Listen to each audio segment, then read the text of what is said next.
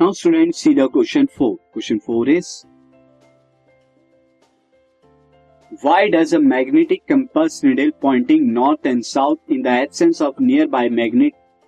get deflected when a bar magnet or a current carrying loop is brought near it? एक campus है और compass क्या करता है कंपास की निडल जो है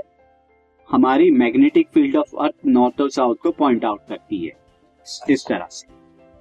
अब in the absence of nearby अगर कोई मैग्नेट नहीं हो करंट कैरिंग कंडक्टर नहीं हो, क्योंकि करंट कैरिंग कंडक्टर होता है तो वो भी मैग्नेटिक फ़ील्ड जनरेट कर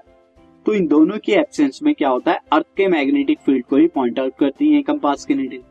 बट जब ये नियर बाय आ जाए मैग्नेट या या करंट कैरिंग कंडक्टर तो वहाँ क्या होगा? एक दूसरी मैग्नेटिक फ़ील्ड और आ जाएगी, और ये जो निडल है डिफ्लेक्ट होंगी। So when there is no either magnetic field near to the compass और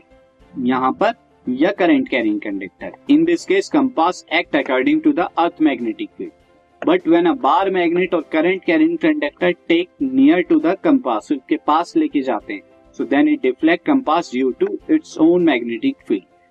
किसकी मैग्नेटिक फ़ील्ड जो हम चीज़ पास लेके जा रहे हैं, उसकी मैग्नेटिक फ़ील्ड की वजह से ये डिफ्लेक्ट होते हैं।